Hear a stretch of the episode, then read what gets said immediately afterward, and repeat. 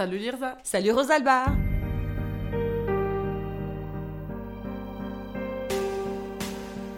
Comment tout va? Je vais bien, il fait très très chaud. Mais euh, sinon ça va bien. Et toi? La même chose, il fait très très chaud, ça va très bien, merci.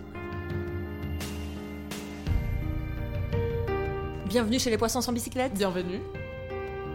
Cool Aujourd'hui, c'est Rosalba qui remplace Coraline parce qu'elle est en arrêt maternité. Donc, euh, merci de prendre le relais euh, pour cet épisode. Mais c'est avec plaisir. Euh, c'est un épisode que nous allons faire avec Diana. Salut Diana. Salut. Tu es ici pour nous raconter ton vécu dans un milieu professionnel nocif et pesant géré par un homme, son entrelacement avec ta grossesse et ce que tu as découvert par la suite sur l'organisation de notre société quand tu as décidé de te lancer en indépendante. On va organiser cette discussion autour de trois thèmes principaux. Euh, ces hommes qui gèrent des bureaux et des entreprises que toi tu appelles les faux cool, et on va essayer ensemble de décortiquer les faux cool. On va parler des milieux professionnels gérés par ces faux cool et comment ils contribuent à, une certaine éjection des femmes de leur profession, et en l'occurrence, comment ça t'a contrainte à te lancer en indépendante alors que c'était pas forcément ce dont tu rêvais. Et ensuite, on va parler en détail de ton cheminement de femme indépendante et enceinte, et ce que tu as découvert de notre société euh, à travers ces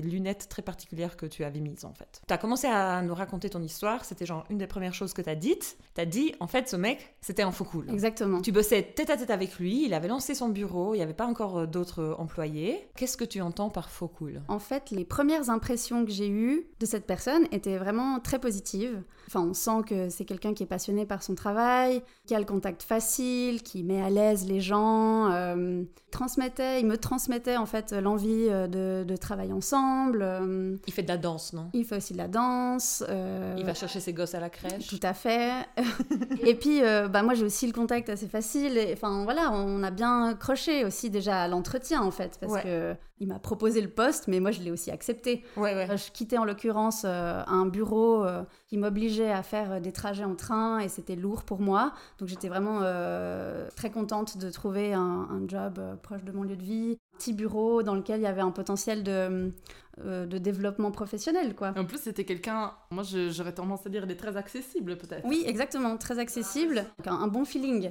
Euh, rétrospectivement, je dirais assez tôt que j'ai remarqué qu'il y avait des, des- des trucs qui n'étaient pas ok, mais sur le moment, euh, je les remarquais pas forcément parce que euh, voilà, il y a aussi l'excitation de commencer un nouveau travail qui te plaît, euh, voilà, un nouvel environnement qui était chouette quand même au début. Et puis euh, c'est vraiment sur la durée que j'ai réalisé qu'en fait, il y avait des choses qui n'étaient pas ok même d'avant. Et c'est vraiment avec le, le long terme que je suis arrivée à un point de non-retour où vraiment euh, le, Ouais. avec la goutte d'eau qui a fait déborder le vase. Et quand on se positionne, on prend un peu de recul sur euh, sa situation et on se dit ah ouais non mais en fait il y avait déjà des signes précurseurs d'une situation qui était pas du tout acceptable, voire euh, toxique au final. Toi, Rosalba, tu dirais que tu connais des faux cool Oui, moi je connais aussi un faux cool. Et c'était aussi le même milieu en fait. Quand Diana m'a raconté son histoire la première fois, Ouais. j'ai eu trop de souvenirs avec euh, une personne qui d'ailleurs euh, connaît, se connaît. Je vois très bien les types de personnages. Le boys club des faux cool. Exactement Font carte d'entrée ou bien ça. je, je peux bien imaginer les types de personnes quoi. Ouais. Moi, en fait, quand t'as dit faux cool, j'ai fait Ah, c'est génial comme terme, j'ai adoré le terme. Avec Coraline, en plus, on en a beaucoup parlé, mais on- sans utiliser ce terme, il y a un film qui est magnifique qui s'appelle Promising Young Woman, qui justement, c'est une femme. Elle passe son temps à un peu déconstruire en live des gars qui disent mais I'm a cool guy mais en fait ils sont pas cool et ils font des choses vraiment vraiment pas cool à des femmes en fait et du coup ça me parle trop parce que moi j'ai l'impression que je suis entourée de faux cool Je pense que c'est des gars, des hommes, qui sont a priori cool, ça englobe Ouais. tout ce que ça englobe, mais qui en fait, au quotidien, ont des sortes de micro-mécanismes toxiques. ouais Peut-être on pourrait définir ça comme ça. Et c'est ça qui fait que c'est pas des vrais cool.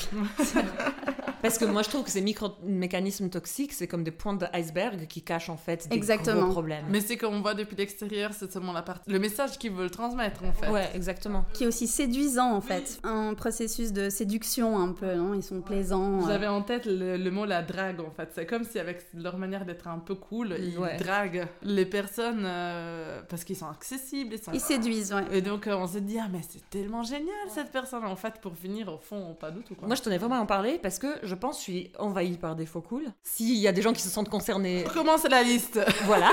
C'est comme tu dis, il y a plein d'aspects comme ça qui sont positifs, genre notamment ah, ces hommes d'aujourd'hui qui cherchent les enfants à la crèche, c'est incroyable, médaille. Un homme qui fait la danse, tu te dis ah oui, il est pas macho parce qu'il n'est pas obsédé par sa masculinité. Un homme qui est souriant et avenant, c'est un peu des qualités qui sont liées aux soins ou juste à être euh, friendly en fait. Du coup, on, on se dit ah mais c'est pas un homme comme les autres en fait. Du coup, on fait des amalgames dans nos têtes. Même, en tout cas pour moi, j'en déduis que c'est un homme qui va me respecter parce que c'est un homme qui respecte les femmes parce que c'est pas un macho comme les autres. Moi, je trouve, en tout cas, ce que j'ai vécu, c'est que finalement, ce que ça fait, toi en tant que femme ou d'autres femmes autour d'eux, elles osent pas le critiquer parce qu'elles se disent, mais en fait, enfin, il est mieux que d'autres. Il est mieux que mon père. Mon père, euh, il a jamais changé une couche. Lui, il cherche ses enfants à la crèche.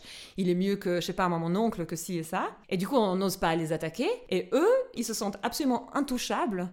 Donc, quand tu les attaques ou quand tu leur dis genre ça, ça va pas, ils sont là, mais ça va pas ce que tu dis parce qu'en fait, moi je suis cool parce que je fais ci, parce que je fais ça. C'est ton problème de femme de pas être ok avec un homme comme ça. Et du coup, il perpétue un schéma vieux comme le monde, c'est que c'est la faute de la femme de dire que ce mec n'est pas ok.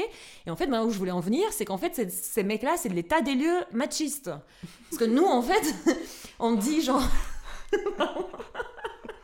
On dit genre, quand on dit macho, il y a des stéréotypes, en plus avec du racisme dedans, du classisme. C'est le mec avec la grosse bagnole, c'est le mec avec euh, qui fait pas la vaisselle, euh, tout ça.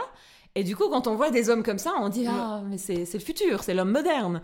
Et en fait, ils cachent derrière, euh, bah, comme tu dis quoi, toute une racine ultra toxique et ils sont pas plus féministes que ça. C'est juste que l'état des lieux, on est là en fait. Les hommes font la vaisselle, ok. Mais moi, je pense qu'ils ne réalisent même pas, en fait, ces, ces mécanismes toxiques. Ah, ils n'ont pas conscience de, de l'impact que ça a. C'est juste qu'ils ils pensent faire un effort, mais ils sont encore beaucoup dans le moule. et ils n'arrivent pas vraiment à sortir, et du coup, ils se rendent même pas compte. Il n'y a aucune remise en question. euh, Après, moi, c'est ce que je dis tout le temps, pas juste pour ce sujet. Avec ces hommes-là, ok, ils se rendent pas compte, mais quand tu leur dis et là, ils veulent toujours pas changer, c'est là que c'est agaçant. Tout à fait. D'ailleurs, c'est ce que j'ai fait. Et on va en parler. Qu- Qu'est-ce que tu as vu, euh, Diana, pour tout d'un coup tu t'es dit, oh là là, c'est un faux cool Tu as parlé du fait que c'était un control freak. Très tôt, quand j'ai commencé à travailler euh, dans ce bureau, euh, il y avait un contrôle sur mes horaires, ce qui en soi euh, est pas forcément un problème parce qu'il y a des bureaux qui sont plus euh, carrés que d'autres euh, par rapport aux horaires d'arrivée et de départ. Mais là, en l'occurrence, euh, moi, j'avais toujours fonctionné avec des horaires relativement libres. Puis très vite, en fait, j'ai eu des reproches sur le fait que j'arrivais un quart d'heure trop tard euh, ou que je prenais une pause euh, trop longue à midi. Et puis, il y a vraiment une anecdote euh, assez euh, choquante, en fait, quand on, y repense. C'est que une fois à midi, je suis partie euh, un peu plus longtemps. euh, je sais même plus pourquoi, je m'en souviens absolument pas. Par contre, je me souviens de ce qui s'est passé. Euh, je suis rentrée euh, le soir chez moi et mon compagnon me dit Ah, mais tu sais pas qui c'est qui m'a appelé aujourd'hui à midi? Je lui dis Bah non. Et bien, bah c'est ton patron. Il m'a appelé pour savoir où t'étais. Putain. Je lui ai dit Pardon? Mais pourquoi? Ah ouais, bah il s'inquiétait, euh, il savait pas où t'étais, il voulait savoir où t'étais. Donc bon, il a eu la présence d'esprit de lui répondre. Je lui ai pas encore mis de puce, donc je peux pas encore la géolocaliser et te dire où elle est. Euh, mais voilà, j'espère bon voilà un bon réflexe, une bonne répartie. euh, mais j'espère qu'elle va rentrer au bureau. Mais donc, lui, il t'a pas dit. Quand t'es rentré, il t'a pas dit Ah, j'ai appelé ton compagnon. euh. Mais je crois pas, parce que du coup, j'aurais remarqué et j'aurais pas eu l'air euh, complètement surprise euh, en rentrant chez moi le soir. Donc vraiment, et ça c'était un des premiers signes, en fait, euh, plusieurs fois j'ai dû, euh, en tout cas deux ou trois fois, demander une séance pour un peu recadrer ça et dire bon euh, écoute en fait euh, je fais mes heures même plus euh, c'est un domaine dans lequel on fait toujours plus d'heures qu'il n'en faut surtout que la plupart du temps en fin de journée ils savaient pas à quelle heure je partais Parce qu'il cherchait ses enfants à la crèche. Voilà, tout à fait. Donc en fait, euh, moi j'avais pas d'enfant encore à, à ce moment-là et enfin voilà, je, je faisais mes heures et j'ai toujours travaillé de manière consciencieuse. Donc euh, et en plus, ça n'avait rien à voir avec une quelconque plainte de la qualité de mon travail. C'était vraiment euh, purement euh, un contrôle de, de, de mon temps quoi. Et quand tu as fait ces séances, donc quand tu as posé le problème sur la table, est-ce qu'il réagissait des manières Ah, je comprends Ou est-ce que il- ça lui concernait pas Euh, Oui et non. euh, Puis après, moi, en fait, ce que ça a révélé, c'est qu'en fait, il y avait un manque de confiance, en fait. Et aussi, le faux cool, peut-être, c'est ça, c'est de partir du principe que les autres, ils vont t'entuber. Euh, et donc, il y a un manque de confiance en l'autre. Et euh, là, en plus, quand tu es dans une petite structure où clairement, tu es le bras droit de la personne qui est en charge, si t'as pas la confiance, c'est pas possible. La relation, elle peut pas être saine, la relation professionnelle. Donc, vraiment, ça a révélé, en fait, cette dynamique-là. Finalement, si j'ai dû réitérer euh, deux, trois fois euh, ce genre de séance pour recadrer et dire écoute, euh, il y a un souci là parce que, ok, t'aimerais que j'arrive à 8h30 et j'arrive à 8h45. Enfin voilà, tu me fais des remarques sur les heures, etc. Mais dans les faits, je fais mes heures, même plus. Le travail est fait et tout va bien. Donc en fait, c'est que t'as pas confiance. Euh, tu penses que je suis en train d'abuser. Et en plus, il a fait quelque chose de très intéressant parce que tu as pu participer à cette euh, expérience, l'engagement de nouvelles personnes au bureau. oui, alors c'était le potentiel engagement de quelqu'un. Et donc il est venu, me, il avait plusieurs euh, candidatures, dont la candidature d'une femme qui avait la trentaine, un peu plus âgée que moi, en l'occurrence l'âge que j'ai maintenant, euh, environ 35 ans. Et il vient vers moi comme ça, euh, de but en blanc, et il me dit euh, Ouais, j'hésite, tu vois, elle a un super dossier. Bon, elle a 35 ans quand même, je pense qu'elle va commencer à vouloir des enfants, alors que en vrai, il connaît sa situation personnelle. Deuxièmement, en quoi ça le regarde? Bon, donc il était en train d'hésiter à engager cette personne parce que potentiellement, elle, elle allait vouloir des enfants. Et euh, moi, j'étais super choquée. Je lui ai dit, mais tu peux pas avoir cette attitude-là, c'est de la discrimination, je sais pas si tu réalises. Et en plus de venir me le dire à moi, qui suis ton employé, une femme. Imagine que ce soit euh, ta femme dans cette situation-là, ou ta fille dans le futur quand elle cherchera du travail. Pour moi, c'est pas du tout ok. Et il était un peu tout gêné, il était là, ah ouais, t'as raison, bah oui, j'ai raison. Enfin, mais alors oui, j'ai raison. J'ai raison. Mais le fait est, c'est qu'il ne l'a pas engagé. Alors, est-ce que c'est euh, pour ça ou un mélange de plein d'autres choses et qu'il y avait un autre dossier qui était mieux? Enfin voilà, le fait est qu'il ne l'a pas engagé. Et ça, c'est des choses qu'on arrive très peu à savoir pourquoi des femmes n'ont pas été engagées. Donc. Euh, mais effectivement, c'était un peu les, coulisses et euh, j'ai trouvé assez incroyable qui vienne si naïvement, quelque part, me poser cette question, me, partager son dilemme. Et ça montre clairement ce que je disais tout à l'heure, qu'il n'y a pas de, conscience, de prise de conscience de cette attitude-là et de ces schémas qui sont euh, répétés. Pour compléter ça, plus tard, euh, un an ou deux plus tard, il a engagé une autre personne, qui en l'occurrence est un homme, et qui était encore euh, dans le système du service militaire. Alors et alors là, par contre, euh, aucun débat ni aucune, euh, aucune demande de conseil par rapport à ça parce qu'il n'y a pas de problème.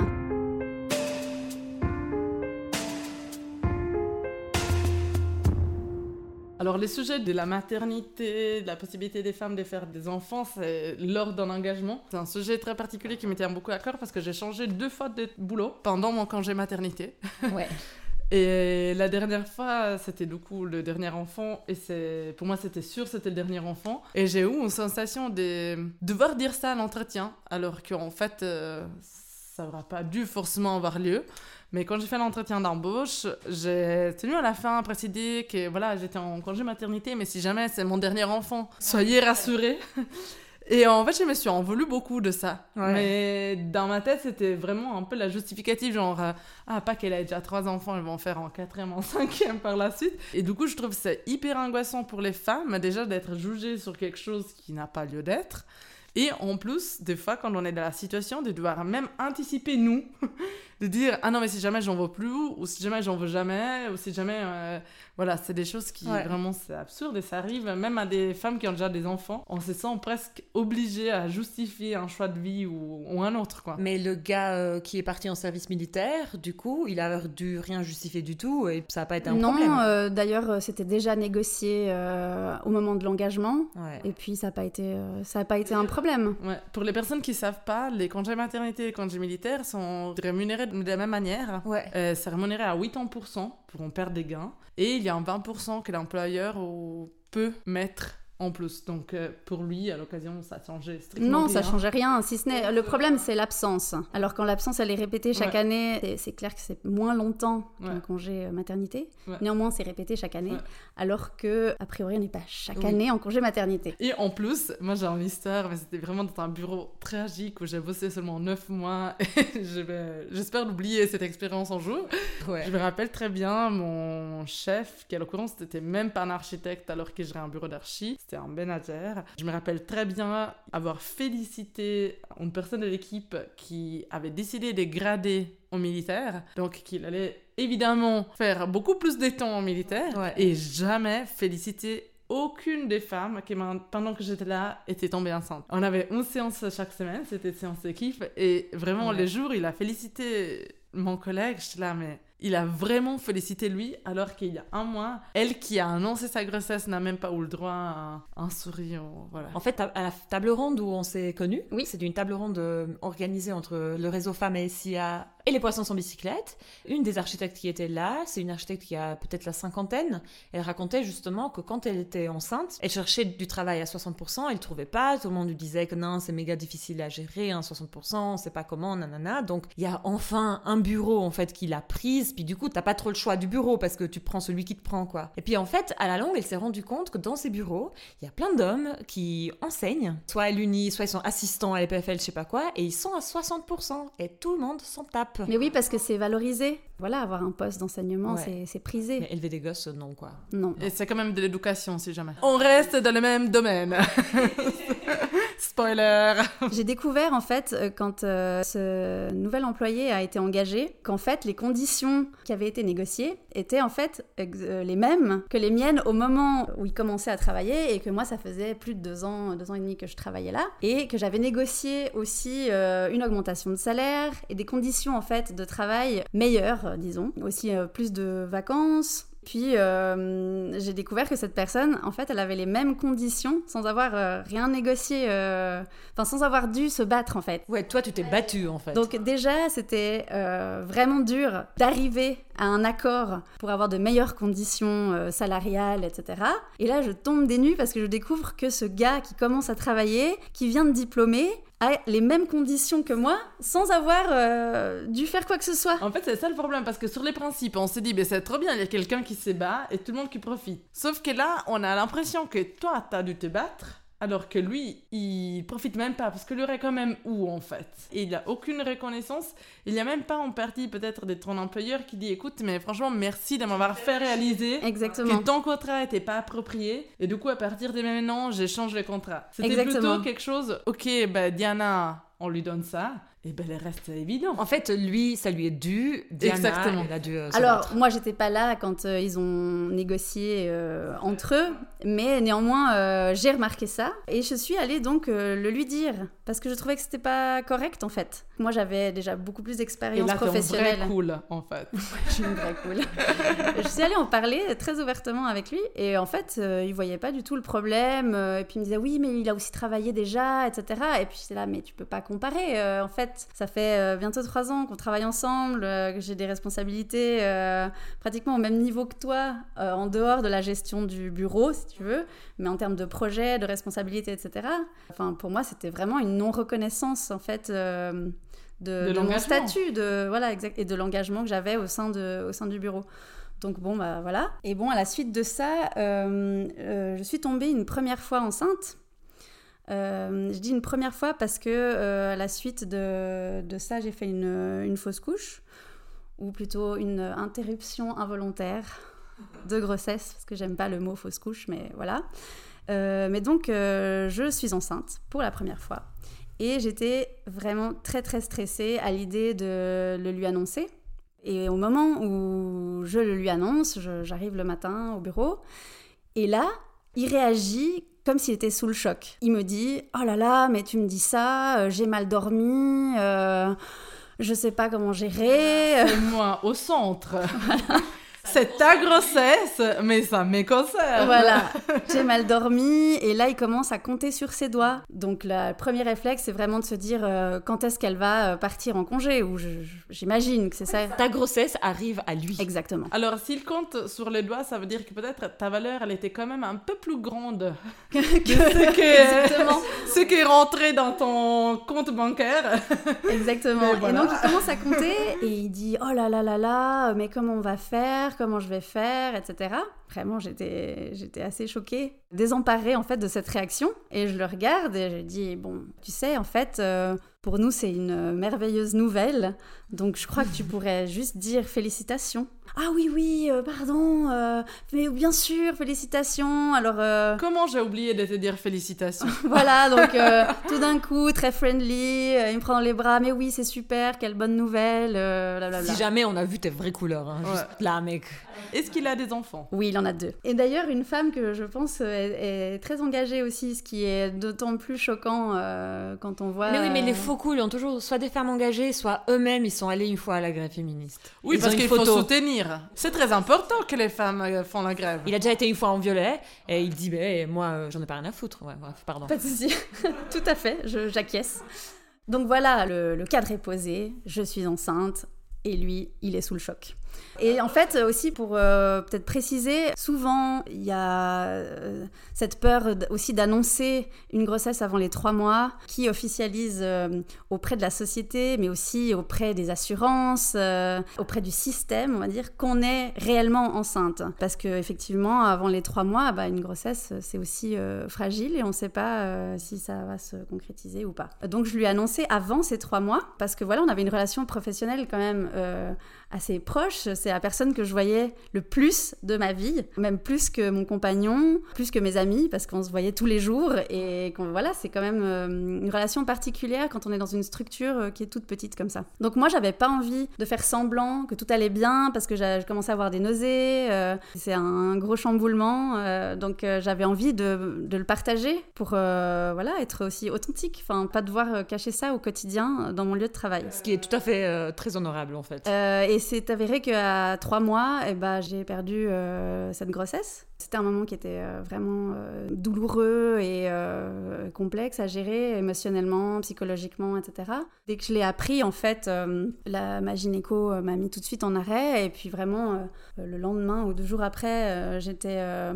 à la clinique pour euh, faire un curtage. euh, donc c'est vraiment pas euh, plus que pas agréable, c'est vraiment difficile. Donc ma, ma gynécologue m'avait dit il n'y a aucun souci, vous êtes à, à l'arrêt en tout cas une semaine. Si vous avez besoin de plus, vous me dites et puis je vous prolonge l'arrêt le temps que ce sera nécessaire. Donc voilà, je suis restée deux semaines chez moi. Puis à la suite de ça, je suis revenue euh, au travail et j'ai travaillé, euh, je sais plus exactement, euh, peut-être deux, trois mois. Et ensuite, je suis partie en vacances. J'avais euh, des vacances, j'avais trois semaines, presque quatre semaines de. T'avais le droit aux vacances? Oui, j'ai des vacances négociées que j'avais déjà prévues en fait plus de six mois à l'avance. Et puis quand je reviens, et c'est lui qui est parti en vacances. Donc euh, j'étais en charge euh, pleinement, j'avais les clés euh, du bateau quoi, et je gérais donc un chantier, etc. Et bon bah étonnamment, il est parti en vacances de manière très sereine. parce qu'en fait, il avait quand même un peu confiance en mon travail en mes capacités. Au retour de ses vacances, je lui fais le topo de tout ce qui s'était passé sur le chantier et autres au bureau. Bah voilà, moi ça m'avait quand même bien chamboulé euh, tout ce que je venais de vivre. Je commençais à me poser de sérieuses questions sur euh, mon futur dans cette, euh, dans cette structure. Je me disais, tiens, peut-être que à la fin de l'année ou comme ça, je vais réfléchir si je, si je vais vraiment continuer. Et ça, c'était en indépendant de ta grossesse, en fait. Disons que le fait d'avoir vécu ce moment difficile, ça avait fait remuer beaucoup de choses. Et puis, je pense que voilà, j'étais dans un instant de vie. Et puis, en fait, aussi, la réaction qu'il avait eue m'avait quand même euh, choquée. Donc, euh, je, je me disais, mais euh, si c'est. En fait, ma- mes réflexions, c'était, mais si c'est déjà comme ça, Alors Euh, que j'ai pas encore accouché. qu'est-ce que ça va être euh, quand j'en aurai? Et du coup, j'ai commencé à un peu à faire une, euh, une rétrospective, un peu comme ça, de- des événements qui n'étaient pas OK. Et j'ai réalisé qu'il y en avait beaucoup, et aussi en fait que je n'arrêtais pas de me plaindre de lui au quotidien. Et en fait, ça commençait à devenir extrêmement lourd pour mon entourage, mais aussi pour moi. Diana va voir un psy. C'était omniprésent parce que c'était vraiment tous les jours, il y avait quelque chose à redire. Donc voilà, un, peu un trop-plein. Et donc, euh, au, retour de ses vacances, après ce topo, il était ravi parce que tout se passait bien. Et, donc, il a commencé à me dire Ah, mais c'est super, euh, vraiment, il faut qu'on aille comme ça jusqu'au bout du projet, etc. Et moi, en fait, euh, je suis un livre ouvert. Donc, je n'arrive pas à faire semblant que ça va quand c'est pas le cas. Donc, en fait, je répondais pas. Et je pense qu'il devait voir sur mon visage qu'il y avait quelque chose qui clochait. Et à ce moment-là, il me regarde et il me dit En fait, vous essayez? Ah, mais ça. Et là, j'étais, je pense, bouche bée. Et j'ai pas réalisé en fait ce qu'il me demandait. Quelle était la question Vous essayez quoi, précisément Ouais, j'ai rien, j'ai dit pardon. C'est Et, horrible. et là, il me dit euh, Ah non, mais parce que tu sais, euh, vraiment, j'ai besoin de toi, là, il faut y aller jusqu'au bout, euh, blablabla. Enfin, là, j'ai réalisé qu'il donc, il me demandait si mon compagnon et moi, on essayait euh, d'avoir un enfant à nouveau. Pour euh, les auditeurs, auditrices qui n'auraient pas compris.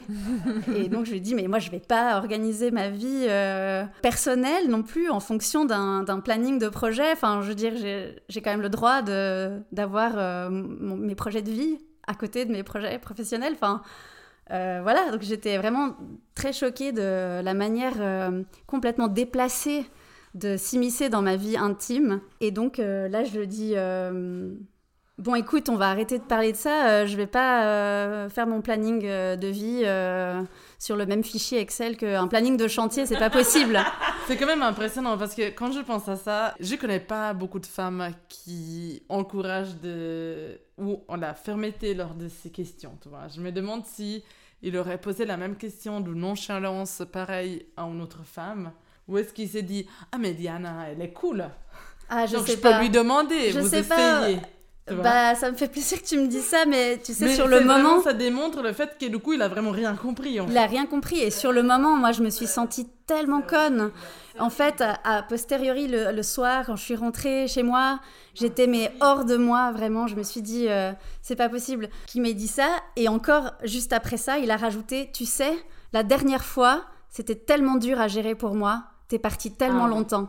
Et là, j'en revenais pas. Il était en train de me dire, en face, que la dernière fois, quand moi, j'ai fait une fausse couche, ça avait été difficile à gérer pour lui. Et donc, vraiment, j'étais hors de moi et je me suis dit, mais pourquoi je lui ai pas répondu si et ça et si Enfin, vraiment, comme euh, quand on, on vit, on vit la vraie vie et on a la, la vie euh, fiction en parallèle où on arrive Ouais. à avoir tellement de réparties et à répondre euh, du tac au tac pour juste le remettre à sa place. Ça, c'était pas la vraie vie. et vraiment, je m'en suis voulu, mais en même temps, on est prise de court et on sait pas quoi répondre. C'est tellement absurde de dire ça à quelqu'un, c'est tellement violent, inapproprié et non professionnel. Donc euh, ça, c'est vraiment terrible. Et ça, c'est vraiment la goutte d'eau qui a fait déborder le vase. Vraiment, à partir de là, j'ai commencé à me poser de sérieuses questions sur quoi faire en fait de ma vie euh, dans les mois à venir, quoi. Et puis, en l'occurrence, euh, très peu de temps après cet événement, je suis retombée enceinte, mais je le savais pas encore. Ah, du coup, vous essayez quand même. Ah, tu l'as gardé pour Et toi. tu lui as pas dit Non. Mais à part ça, Rosalba, moi je pense que des mecs comme lui, ils ont aucune conscience des gens qui l'entourent. Donc il aurait été, j'ai l'impression, pareil avec Diana, avec n'importe qui. De La même manière qu'il est venu te dire naïvement euh, Ah, je sais pas si je vais employer celle-ci parce qu'elle risque de tomber enceinte. Enfin, les hommes, ils ont tellement de liberté, on va tellement peu leur euh, entraver en fait des libertés qu'ils ils vivent sans, sans aucun check, sans aucun contrôle. Ça me rappelle tellement quand j'étais dans un justement le job où je suis restée neuf mois. C'était génial. Mon responsable, il se croyait très drôle. Alors, en séance dans laquelle je suis arrivée, je pense à 7 mois de grossesse, il a dit devant les clients, avec moi à côté, que d'ailleurs j'avais fait tout le job, il a dit, vous savez, c'est une femme enceinte, mais elle est aussi intelligente. Et cette blague, Si drôle. entre guillemets, si drôle. Moi, je suis rentrée à la maison, je me suis dit, j'accouche et je cherche un job. Toute ma motivation, c'était dans cette phrase. Comment il a même pu imaginer de faire rire Et comme toi, je suis rentrée à la maison, j'avais une centaine de phrases de réponse. alors que sur le moment, je suis juste restée... Il faut qu'on s'entraîne à balancer des punchlines. Lire ça, c'est bien répondre euh, aux gens. Ouais, mais pas toujours. Hein. Non. Ouais, non, vraiment pas toujours. Moi aussi, j'ai des situations, je suis là, putain, Ouais. j'ai rien dit, quoi. Ouais. Comment j'ai pu rien dire? Et je me rappelle, euh, là où on travaillait ensemble avant, enfin, t'as plusieurs collègues euh, qu'au retour de ton arrêt maternité, ils t'ont dit, ça a été les vacances. C'était terrible. Mais Ouais. oui, mais là, il y a un problème aussi fondamental, c'est que ça s'appelle un congé maternité. C'est pas un congé. On n'est pas en vacances. Je pense pour les personnes, des faux cool, comme à l'occurrence cette personne, ils comprennent pas la différence. Si c'est des vacances, moi j'ai du plaisir, et toi, ok, je peux peut-être déranger ton planning professionnel. Mais, ah, c'est pas un congé sur lequel je décide de la date. Il faut dire aux hommes, on décide pas les jours où on tombe enceinte. Ça peut durer un mois, ça peut durer dix mois, ça peut durer dix années. Il y a des femmes qui essayent pendant longtemps de réussir, et il y a des femmes qui tombent tout de suite enceintes. Donc, les mecs, on suit pas un planning. il y a des grossesses, je, je suis la preuve, complètement inattendue. et qu'on décide de continuer. Mais c'est vrai, Tu es un cas d'école, Rosalba. cas d'école. J'en parlerai à une autre occasion. Et il y a des grossesses planifiées pour lesquelles on a même des rendez-vous médicaux pour essayer de tomber enceinte où ça marche pas. Donc en fait, arrêtez de penser que nous, les femmes, on vous crée des soucis avec nos grossesses. Non, c'est notre vie, c'est notre planning. Et même nous, on peut très peu gérer ces plannings. Donc euh, ça, c'est un message euh, très important.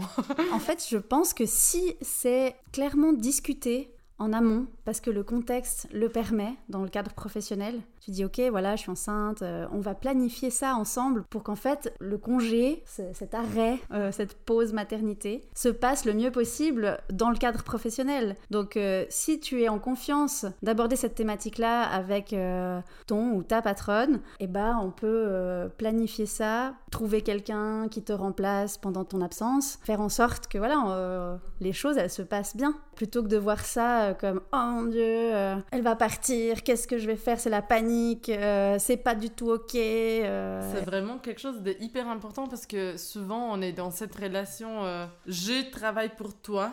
Oui. donc les patrons sont plutôt en mode ok je te donne du travail donc tout est calme.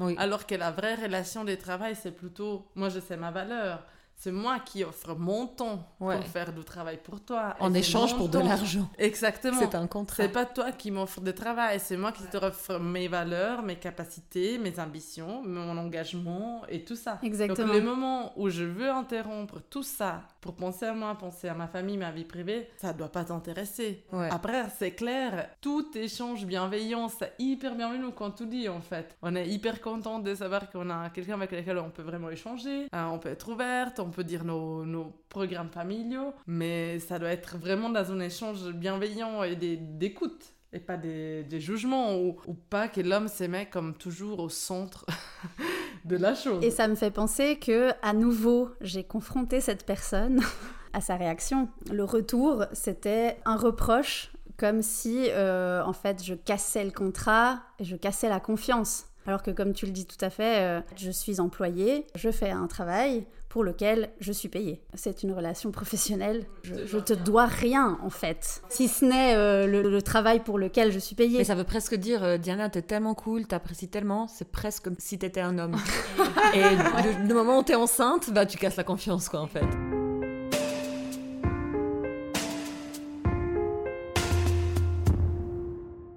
Du coup, t'as dit, t'es arrivé à. C'était la goutte. Tu as fait, euh, comment on dit en bon français? C'était border le vase. le vase. comment, tu dis en, comment tu dis en italien? Ha fatto traboccare il vaso. Ok, même chose. Et ça veut dire quoi? Bah alors, À la suite de tout ça, j'ai eu l'opportunité, c'était pas une conséquence, mais j'avais l'opportunité de travailler sur un autre projet. Euh, ce qu'il faut dire aussi, c'est que j'avais négocié un 80%, une des autres, un des autres points que j'avais négocié. Waouh Bravo Et euh, sur mon 20%, je, suivais un petit projet comme ça, mais j'avais pas l'intention de, démissionner ou quoi, simplement euh, ça me faisait plaisir de suivre cet autre projet. Et, et comme j'avais un 20% de libre, bah, voilà, j'étais aussi un peu alerte à d'autres opportunités qui pouvaient s'offrir à moi. Et donc je travaillais sur un, un autre projet. Et j'ai commencé à me dire mais euh, en fait pourquoi je m'investis pas plus sur euh, cet autre projet? Et puis à la suite d'un long week-end où j'ai travaillé sur ce projet, je me suis dit mais en fait euh, c'est génial, il faut que je fasse ça, il faut que hum, je démissionne et que je me mette à mon compte. Parce qu'en fait c'est génial de, travailler pour moi-même et de mettre mon temps, mon énergie pour des projets pour moi, pas pour quelqu'un d'autre. À ce moment-là, quand j'ai eu cette euh, révélation lumineuse, j'étais à nouveau enceinte. À nouveau, ça faisait pas encore trois mois, mais j'ai décidé de ne rien lui dire. Quand j'ai décidé de démissionner, donc il me restait euh, trois jours pour euh, écrire ma lettre. Et euh, à ce moment-là, j'en ai fait part à, mon compagnon, parce que voilà, c'est quand même aussi une décision de vie, en fait aussi assez risqué parce que je savais pas trop dans quoi j'allais m'embarquer. Et lui m'a tout de suite soutenu dans cette décision. Donc le lundi matin, je suis arrivée avec euh, ma lettre de démission. Je lui ai euh, demandé d'avoir de faire une séance en fait dès que je suis arrivée. Donc il a tout de suite senti qu'il y avait quelque chose qui, qui clochait. Il s'est dit oh non, elle est enceinte. Je suis sûre qu'il s'est dit ça. Vraiment, je suis persuadée.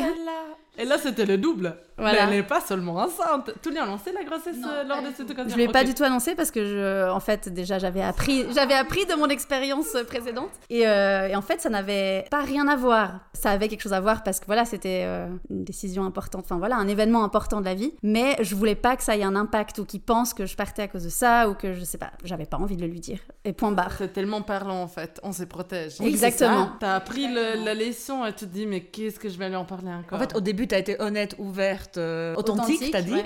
Et là, il mérite pas ton authenticité, en fait. Exactement. Donc euh, je lui ai dit, écoute, euh, en fait je l'ai vraiment confronté. Je lui ai dit, voilà, il s'est passé ça, ça, ça.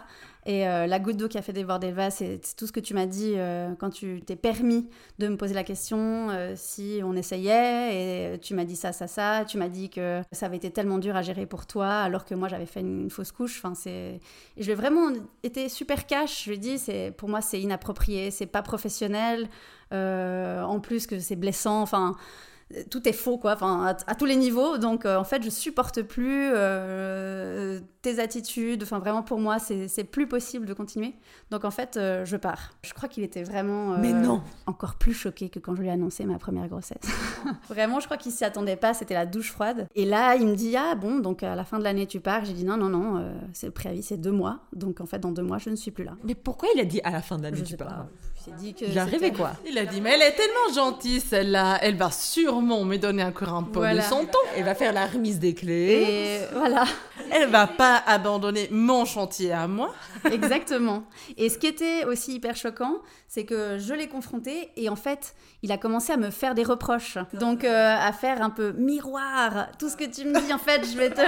c'est ta faute, je vais te le retourner. Et elle, vraiment, il était pas prêt aussi à, à recevoir ces remarques. Et donc c'était reproche sur reproche. Euh, ah mais t'es partie tellement longtemps euh, entre euh, les deux semaines où j'étais en arrêt parce que je venais de perdre une grossesse et puis mes vacances où j'étais partie trois semaines, un mois. tout se cumule, c'était vraiment de trop et qu'en fait vraiment il m'a dit que je le trahissais. Et voilà, c'était vraiment...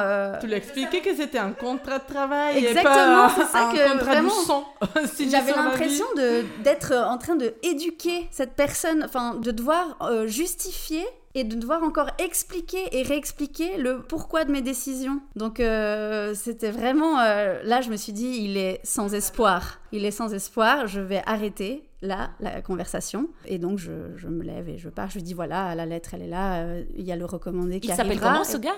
Non, je rigole. Donc t'es enfin indépendante. Donc là, je sors du bureau, euh, de cette salle de séance, en flottement total. J'étais tellement, tellement soulagée d'avoir pris cette décision, qui est une des décisions euh, vraiment importantes que j'ai prises dans ma vie. J'imagine que ton entourage t'a quand même félicité de ce choix. Pas du tout. Alors, les, les personnes proches, euh, les personnes proches, oui. Euh, mais j'ai quand même eu beaucoup de remarques parce que bon après les trois mois sont passés, j'ai pu annoncer que j'étais enceinte. Évidemment, il m'a demandé si c'était euh, pour ça que je partais, etc. J'ai dit absolument pas, ça n'a rien à voir. C'est vraiment ton attitude qui a fait que je suis partie. C'est le, le cumul, le trop plein. C'est quand même hyper important que tu aies réussi à dire tout ça. Moi, je Oui. m'en veux beaucoup d'avoir quitté des jobs sans réussir à dire ce que je. Ouais. C'est très C'est dur. très dur, c'est très engageant. Ouais. Et, euh, et donc, non, beaucoup de personnes euh, m'ont dit Mais t'es folle, euh, t'es enceinte, tu démissionnes, c'est tellement le contraire de ce qu'il faudrait faire, c'est vraiment l'insécurité, pourquoi tu fais pas ton congé et après tu pars. Et j'étais là, mais en fait, c'est pour mon bien-être psychologique et émotionnel. Je peux pas envisager de vivre ma grossesse dans ces conditions de travail, c'est pas possible. Et l'après, encore moins. L'énergie, je l'ai maintenant. Les opportunités, je les ai maintenant. Je démissionne en début de grossesse, je monte le bureau et euh, je commence le projet. Donc c'était un projet que je faisais aussi euh, en association avec euh, d'autres amis. On a tout planifié ensemble, on a fait les projets ensemble pour qu'aussi au moment où j'étais en arrêt, le projet puisse continuer et puis que je puisse le reprendre ensuite à mon retour quand je commençais, je recommencerai à travailler. En fait, j'avais la niaque quoi. Je me suis dit, euh, c'est libérer, délivrer quoi. Alors ça, je la connais. Déjà, change pas. C'est ça. Et j'étais tellement heureuse en fait de mettre mon énergie pour euh, mes projets. Sans devoir répondre à qui que ce soit. Deux, j'ai des rendez-vous, euh, euh, j'ai un rendez-vous gynéco, je m'absente une heure ou deux, euh, j'ai un rendez-vous ceci, cela, je suis fatiguée, j'ai la nausée, en fait je vais aller faire une sieste et je vais recommencer à travailler après. Enfin, une liberté de gestion de mon temps qui était en fait un soulagement énorme et un luxe en fait. Moi je réfléchis beaucoup à ça parce que j'ai traversé des périodes comme beaucoup de femmes des grandes charges mentales. Et jusqu'à maintenant, j'ai jamais réussi à accepter que cette charge mentale venait du fait que, voilà, en tant que femme, j'ai fait beaucoup de choses. On hmm. prend beaucoup sur nous parce que personne d'autre le prend. Et depuis que j'ai changé de job, j'ai remarqué que je hmm. peux m'accorder cette charge mentale et je peux m'accorder de l'écouter et de la gérer. Ce qui n'était jamais le cas dans l'ancien job parce que c'était aussi un travail que j'ai beaucoup apprécié, le dernier, je peux rien dire des mauvais, mais il respectait tous les cadres d'un travail euh, standard, très réglé, où, comme tu dis, on devait justifier nos absences, on devait euh, prendre euh, des transports publics à certains horaires et tout ça. Depuis que je me retrouve dans une situation très différente, des libertés d'horaire, des libertés des déplacements, je m'accorde souvent le temps de dire, ok, j'ai trop là. j'ai vraiment une charge mentale à 3000, c'est les cas en ce moment. Je m'écoute, je prends pause comme je veux, quand je veux, je rentre plus tôt, je rentre plus tard, et c'est un peu comme l'être indépendante en fait. Ça te permet de respirer et j'aimerais mieux cette charge mentale qu'elle est de toute manière toi en fait. Et de dire en ces moments, elle est là. Et si c'est pas moi, c'est personne. Donc euh, voilà. Et je comprends tout à fait cette liberté en tant qu'indépendante de dire waouh, je me gère, je gère ma vie privée, ma vie professionnelle, je dois rien démontrer à personne. Donc ça c'est ouais, c'est génial. Ce qui m'a percuté dans ce que tu as dit, c'est tout ce que tu dis ce que le travail indépendant peut t'offrir, mais le fait que toi tu es allé là-dedans parce que euh, l'autre travail entre guillemets classique euh, justement est devenu nocif. Et ça, je pense, c'est un phénomène de masse, quoi. C'est pas juste toi, Diana, t'as pas eu de bol avec ton faux cool.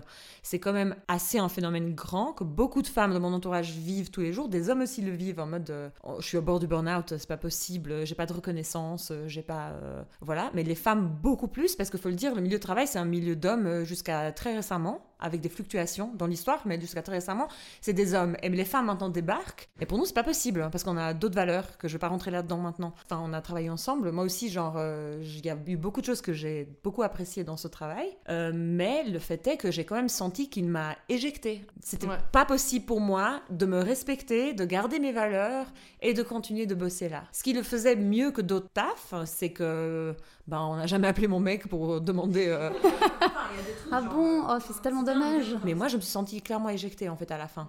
À la fin, j'étais là en fait, euh, si vous faisiez pas ça, 1, 2, 3, 4, 5, je resterais encore un bout quoi. Oui, j'ai été triste de quitter ce travail en fait. Parce que j'aimais beaucoup ce que je faisais, j'adorais le projet que je suivais. Euh, j'ai dû en fait accepter que j'allais pas finir ce projet pour lequel je travaillais depuis trois ans. Pour moi, c'était pas facile comme décision. Et aussi, comme tu l'as dit au début, c'était pas mon rêve de devenir indépendante et d'ouvrir mon bureau seul euh, et d'avoir euh, voilà le, schéma standard, euh, l'architecte qui ouvre son bureau et après qui emploie des gens et qui a une organisation pyramidale et c'est moi qui crée, blabla. J'adore travailler avec d'autres gens. Je crois euh, vraiment en l'intelligence collective et aux échanges. Pour moi, c'était un crève-cœur d'abandonner ça, mais c'était plus possible euh, émotionnellement, psychologiquement, c'était plus possible. Et donc, euh, souvent, je dis, c'est la vie qui m'a amenée à faire ce choix. et j'en suis très contente parce que je pense que j'aurais été vraiment très malheureuse de continuer dans ces conditions. Je suis pas là pour prôner, euh, voilà, vous êtes malheureux, malheureuse dans votre travail, démissionnez, devenez indépendant. euh, c'est pas ça, mais voilà, c'était ma manière de, de, sortir de ce schéma, de retrouver une liberté, de me réapproprier euh, ce travail et de, de voilà, d'échapper en fait à cet environnement qui était, qui était toxique pour moi. Donc Rosaba vient d'ouvrir la fenêtre parce qu'on a très chaud. Vous allez entendre les bruits de la cour. Alors on n'est pas en janvier là, hein On est en juillet 2022. Quand les gens t'ont dit genre oh là là tu fais ça maintenant que tu es enceinte, quel est genre euh, l'argument typique ou leur crainte de base? Bah, C'est que tu te mets dans une situation d'insécurité. Tu es une femme enceinte, tu te lances euh, en tant que femme entrepreneur, on va dire. Évidemment, il y a toute une série de, de choses positives qu'on vient de, de dire maintenant, la liberté de ton temps, etc. Mais il y a aussi plein de stress et euh, d'inconnus, de stress financier, euh, la transition entre un, travail dans un bureau et la vie d'indépendant, euh, voilà, les rentrées d'argent, la gestion des projets, trouver de nouveaux mandats, etc. Donc forcément, c'est pas tout rose, quoi, c'est pas tout facile. Encore une fois, je l'appuie le point, mais ce qui est incroyable, c'est que toi, tu as préféré cette insécurité-là plutôt que continuer piégé avec ce mec. En Complètement. Je veux dire, c'est très cool, maintenant t'es contente, mais euh, t'as pas eu le choix en fait. Oui, ouais. Dans ta tête, t'as pas eu le choix. Exactement. Du coup, toi, tu t'es dit quoi quand les gens euh, te disaient ça? Ben, Je leur disais, mais vous réalisez pas, en fait, pour moi, c'est un soulagement. Euh, je suis tellement plus heureuse maintenant. T'as pas envie de revenir en arrière? J'ai pas envie de revenir en arrière, c'est plus possible. Il y a un moment, quand on enlève les œillères, on peut plus les remettre, c'est pas possible.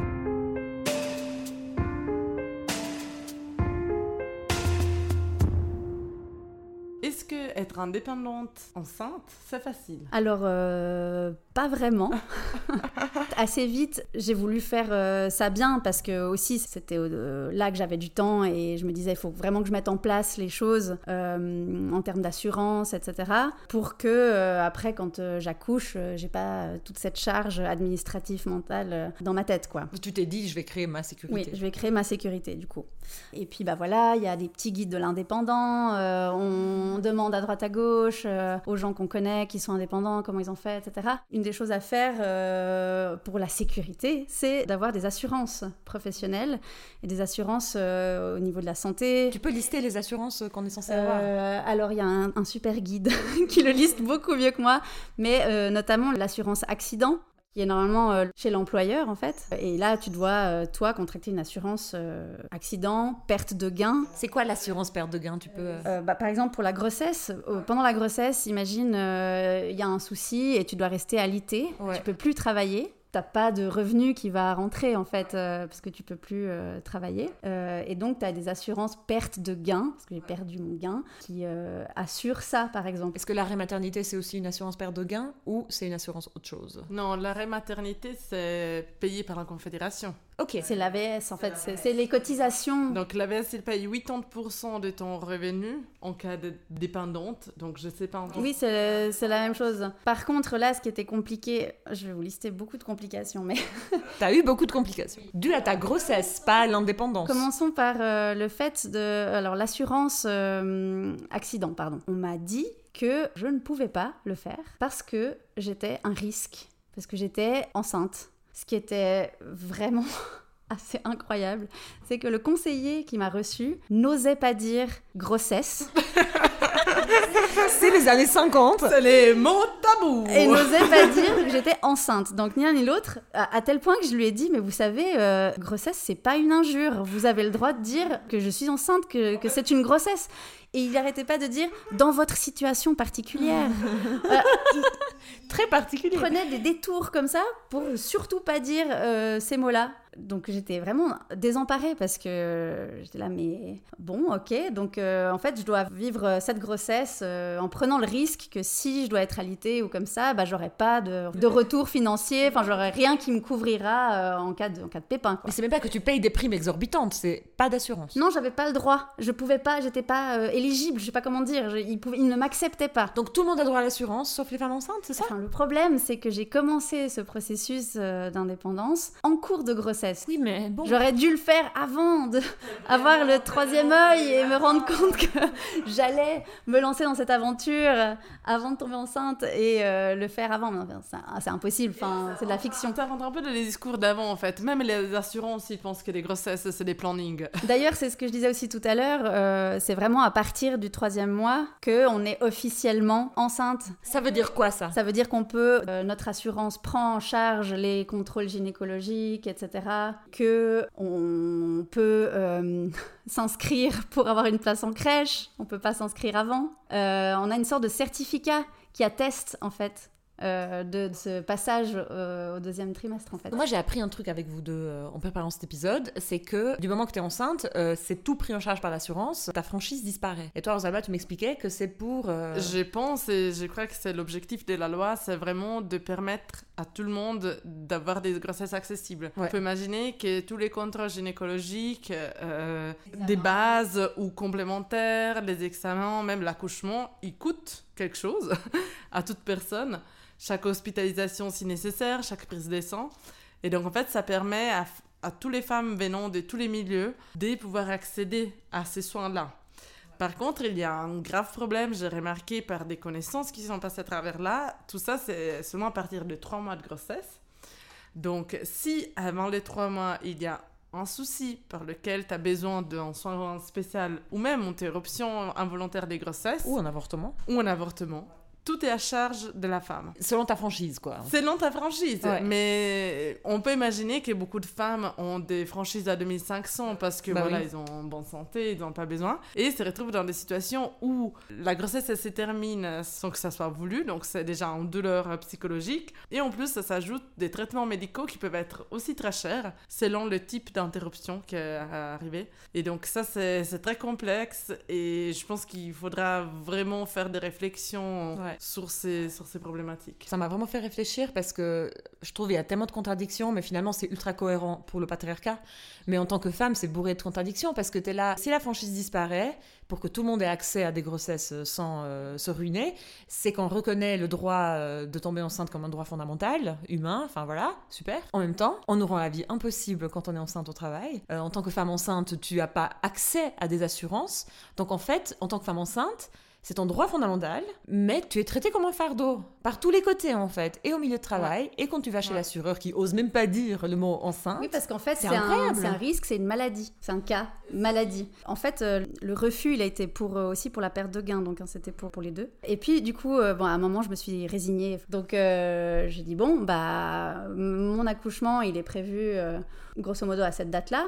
Donc, on pourrait déjà prévoir le contrat. Euh, et puis, euh, dès que j'accouche, bah, le, le contrat euh, rentre en vigueur. Et là, il me dit, ah non, non, c'est pas possible. Et je lui demande pourquoi. Et là, il me dit Ah, mais. Bah, baby blues, quoi. Postpartum. euh, dépression postpartum.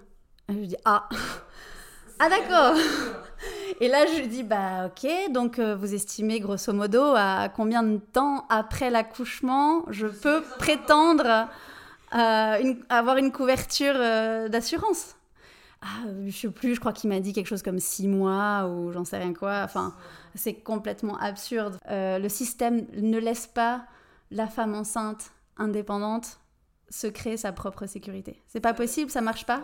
Y a, on rentre dans une, aucune case. Ça me fait vraiment flasher. Enfin, moi, je suis albanaise et puis euh, en Albanie, il y a encore beaucoup de restes de la culture de la société basée sur la famille. Enfin, ma sœur me racontait, c'était très drôle. euh, Elle s'est fait opérer du genou. Puis il a eu le défilé de toute la grande famille qui venait la voir, genre comment vas-tu, et qui lui laissait de la thune. Parce qu'il y a encore un peu cette euh, mentalité que quand un membre de la famille a eu un souci qui lui a coûté en plus de l'argent, bah tout le monde euh, contribue un petit peu pour la soutenir. Et ma sœur se sentait trop mal à l'aise parce que genre mon oncle qui a beaucoup moins de moyens qu'elle, tout d'un coup lui laissait de la thune qui pour elle c'était pas très important mais pour lui c'était beaucoup.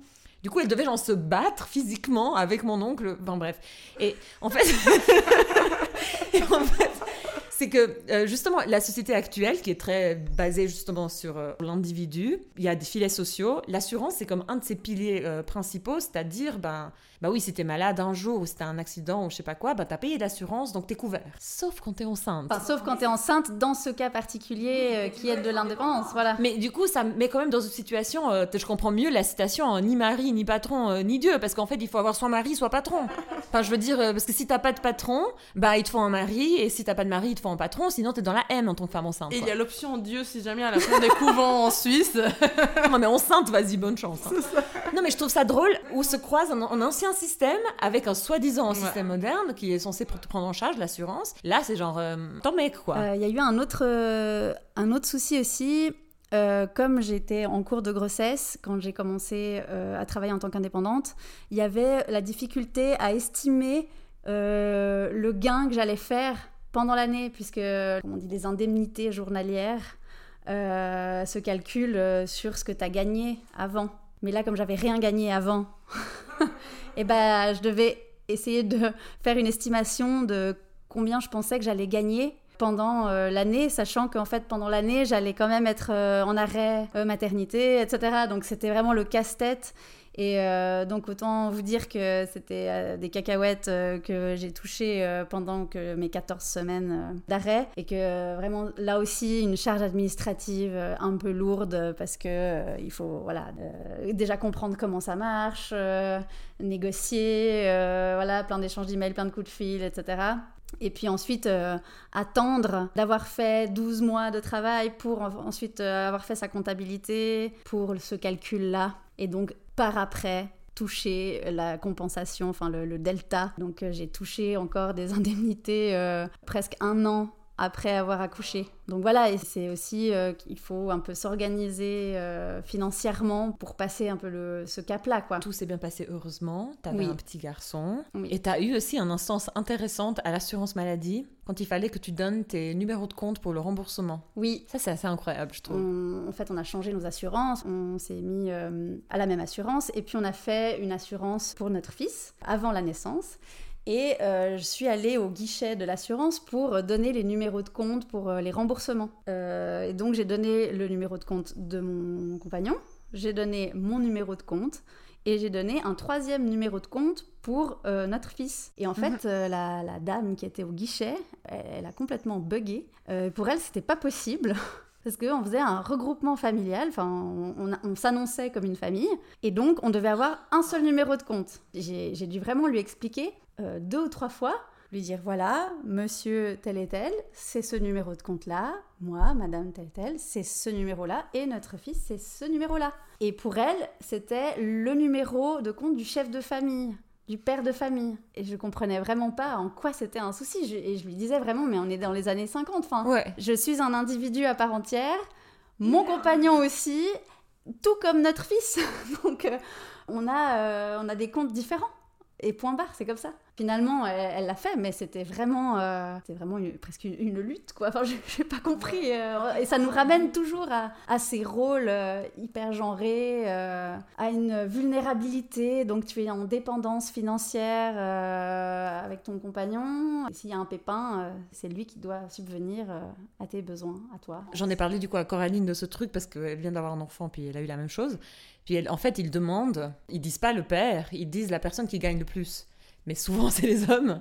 Et donc ça donne ça. Et puis c'est incroyable en fait comme la tout de suite la société reconnaît genre la famille comme l'unité de base euh, constituante de la société. Et c'est comme tu dis l'individu disparaît, t'es monstre en interdépendance et puis euh, et c'est horrible. Comment ça se passe pour les allocations familiales? Parce que dans mon cas justement c'est les allocations familiales, c'est la personne qui gagne le plus qui les reçoit. C'est ça. Et dans le cas d'indépendante aussi, en fait. C'est la personne qui a plus de sécurité, j'imagine. Donc, l'occasion, ton compagnon. Mais ça, ça a l'air tellement contre-intuitif de donner l'argent à la personne qui est plus sécure. Oui, et en plus, vraiment, comme tu as dit avant, dans énormément des cas, la personne qui gagne le plus, c'est l'homme.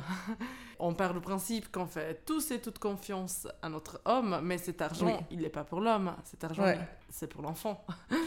cet argent, c'est pour euh, la crèche, l'argent à côté, pour ce que le couple décide pour l'enfant. Mais je trouve tout le temps euh, un peu abusé. Euh, on est dans une société où la femme fait tout, mais elle reçoit ni l'argent pour l'enfant. Toute la gestion, elle passe par l'homme. Moi, j'ai eu le cas hier. J'ai raconté à Lirza dans un message aujourd'hui. On a fait l'état de lieu de l'appartement dont on va aménager. Et le courtier il a donné à moi la carte de lessive et à mon mari la clé de la cave. et c'était un cliché. Fire Si c'est hors sujet, tu peux couper.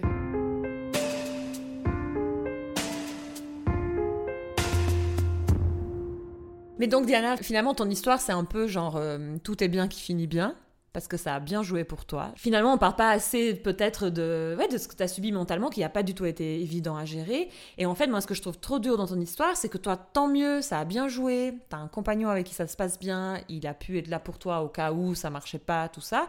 Mais il y a des femmes qui ont peut-être pas de chance, elles n'ont pas de soutien familial du tout, en fait. Du coup, elles doivent rester coincées avec un job qu'elles aiment pas.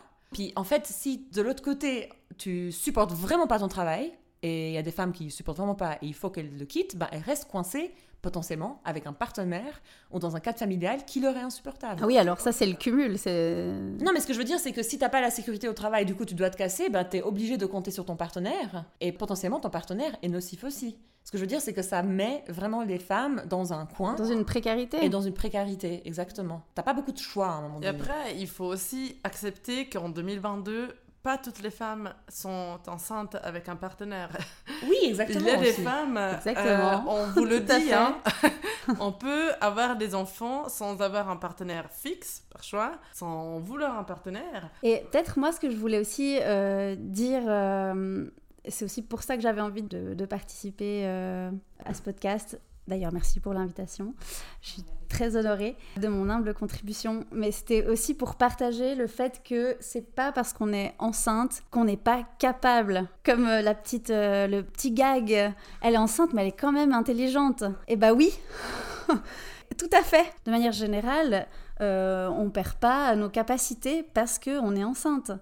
Euh, alors dans mon domaine, euh, c'est tout à fait possible d'être enceinte et d'ouvrir un bureau. Et que, en fait, je voulais partager euh, cette expérience aussi comme une expérience euh, positive. Voilà, et peut-être euh, qu'il y a des personnes, d'autres femmes qui écouteront ça et que c'est pas un, blocage. on peut initier plein de projets alors qu'on est enceinte. Et ça, et ça prend un peu de temps. Et c'est clair qu'il y a toujours une part de risque, mais c'est une part de risque qui valait la peine d'être prise parce que dans la balance des priorités, eh ben, c'était important de de le prendre, quoi, ce risque. C'est vraiment génial. Je suis très contente pour toi. Merci. Que ça s'est si bien passé. J'aimerais qu'on finisse sur un. On va faire un petit retour en arrière parce que je trouve et tragique et génial comme petite anecdote, c'est que cet ex-patron faux cool, à un moment donné, il est revenu vers toi pour te parler de sa réalisation personnelle sur ton départ et de parler de sa prophétie autoréalisatrice. Est-ce que tu peux nous dire ce qu'il a dit? Quelques jours après que j'ai démissionné, il est revenu vers moi